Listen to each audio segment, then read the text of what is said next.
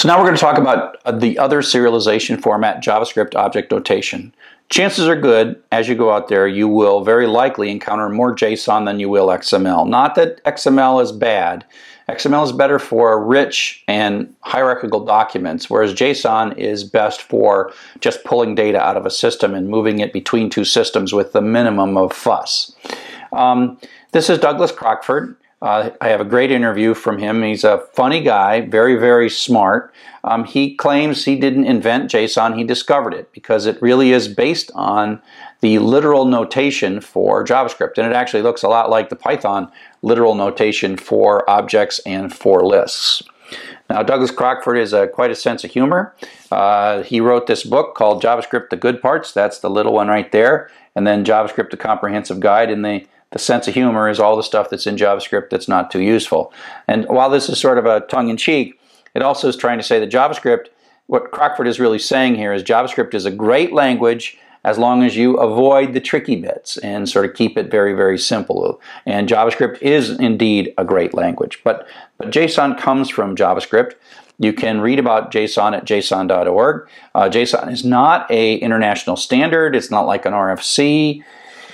It really is. Douglas Crockford decided to register JSON.org and typed in some pages, and people started reading it and people started using it. And partly that was because it was truly derived from the JavaScript uh, uh, JavaScript literal syntax. So we're all ready to code. Here is some Python that's going to process some JSON. Keep it straight. Python process JSON. So again, I'm using the triple quoted string here. Now you'll notice the syntax that we are using is not uh, angle brackets, but instead curly braces. And so the curly brace, and then within the curly brace you have key value pairs, name colon Chuck, and the key colon value. And both sides have quotes. You can also have objects within objects, curly brace, key value pairs, key value, key value. Looks a lot like Python. And then you can do this. And so this is a structure that has one key value pair that's a string, another key value pair that's an object, another key value pair that's an object, and then these are key values within those contained objects. So this is a string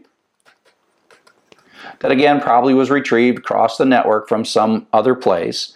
And we're going to pass that string into you know, the JSON library load S. Load S stands for load from string. So it reads this, parses it, looks at all the white space. White space again doesn't matter too much here unless it's in between double quotes. The white space doesn't matter. And so it parses it and then returns us a dictionary. So the thing that's different about JSON um, is that its structure and representation are simpler than XML. So in, in Python, everything either comes back as a dictionary or a list, or a dictionary within a dictionary, or a list within a dictionary.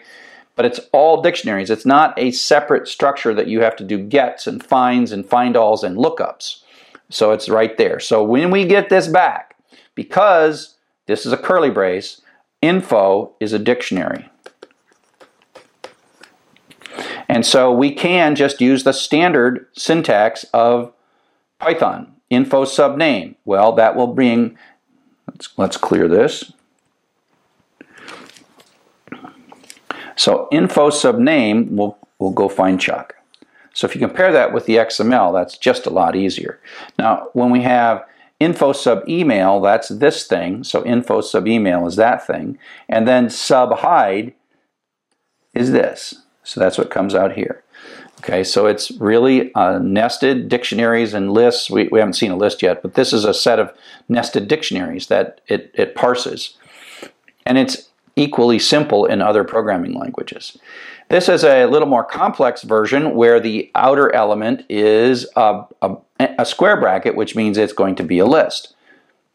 And so we have a list of one comma two things. So this is a list of two dictionaries. So there's two dictionaries inside that list.